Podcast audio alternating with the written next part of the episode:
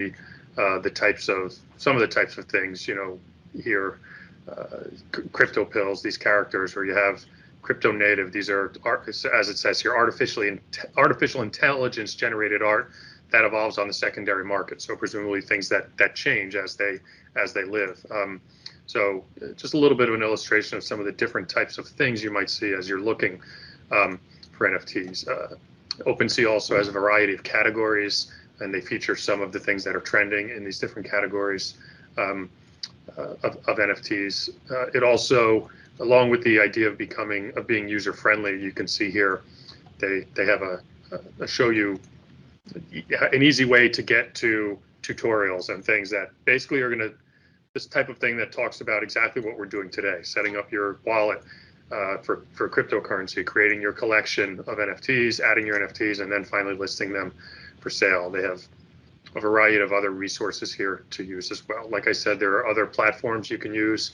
but OpenSea is probably the, the most popular now. It runs on the Ethereum uh, blockchain network.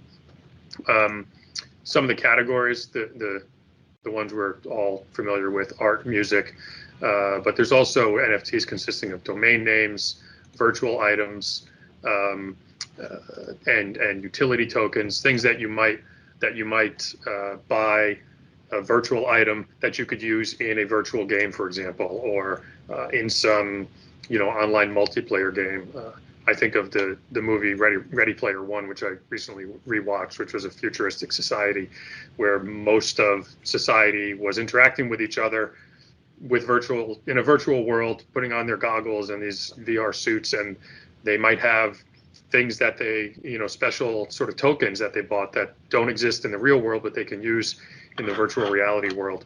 That's kind of a, a futuristic look at something that NFTs might become, much in the way that, you know, when we were, when some of us were kids, we, you know, we saw Star Trek with basically flip phones and things that look like what iPhones might be today. Um, so as we started, before this started, I had already logged into my OpenSea account, um, which you know, you can see everyone has their own OpenSea account. You log in using your own crypto wallet. Um, uh, right here, you can see that my wallet has its own specific address. This is a cryptographic hash, an address that points only to my wallet, and that is what interacts with the blockchain. Um, this is where you obtain and get your funds, cryptocurrency. Uh, Ethereum, uh, I'm sorry, OpenSea is based mostly on the Ethereum cryptocurrency, uh, and you would buy it you buy it, it's stored in your your wallet. The common one that uh, that I'm using is called MetaMask, but there are other ones as well. And that's where you you get your cryptocurrency and you hold it um, like you hold regular money in your wallet, but it's not it's not real world paper money. Um, uh, it, it's cryptocurrency, which I'm going to ask our partner um, Pat Daugherty to talk a little bit about uh, at this point. Pat. Yeah, thanks very much. You can hear me, right? Um, yeah.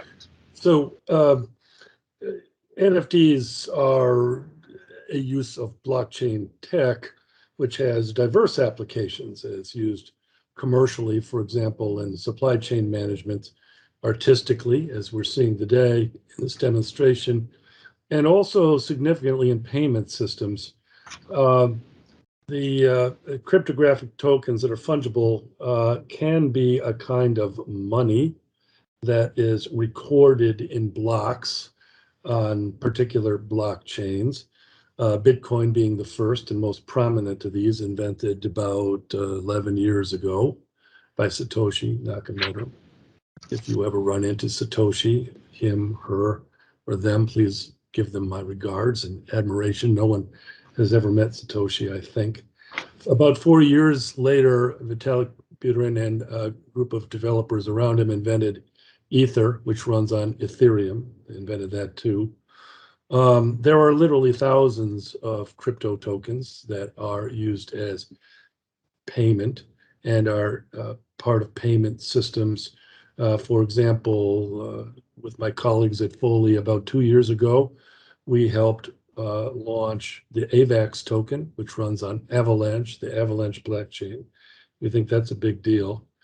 Uh, why would lawyers get involved at all? Well, as uh, John Israel told you at the top, there are a host of legal issues here with respect to crypto tokens, in particular, uh, the SEC, the CFTC, the US Treasury all have points of view and policies that may or may not apply in different ways. State law, foreign law, a host of these items, which many of which will be explored by my partners on the show.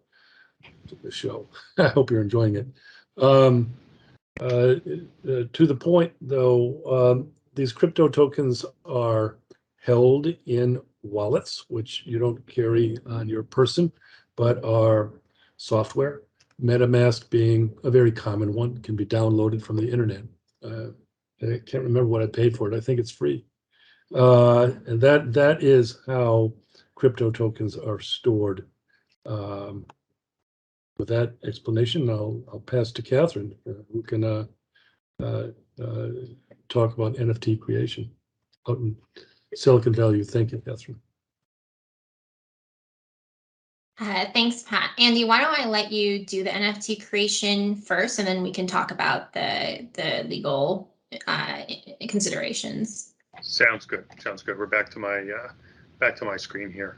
Um, uh, you know, going along, expanding on what um, Pat was just talking about. Something we were talking before about the different categories of of NFTs. Um, you know, we do envision, and I think some of this we've, we've seen already, but you know, we do envision NFTs uh, representing uh, ownership in, in real world, um, you know, objects, and you you can envision a part. It may even be happening already, but where NFTs take the place of things like like real estate title and title insurance, ways of of confirming ownership of actual real world assets. Um, I know the some of the auction houses have already done this with with respect to uh, uh, sales of art of collections of art or you know unique pieces of art. So um, there are some real real world uh, uh, applications that we, we think we are going to start seeing. And as as more and more funding um, comes into uh, the the NFT space, that's going to going to enable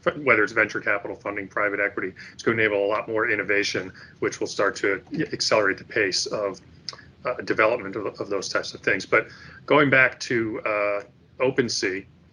Um, we get here to a page on OpenSea, the way you create your NFTs, you keep them in collections. So I've already created a collection here. It's basically my storefront for this particular type or set of NFTs. And you can have mul multiple NFTs, multiple editions of an NFT, all listed in one uh, in one um, collection. So right here, this collection is empty, as you can see, because I haven't added anything to it yet.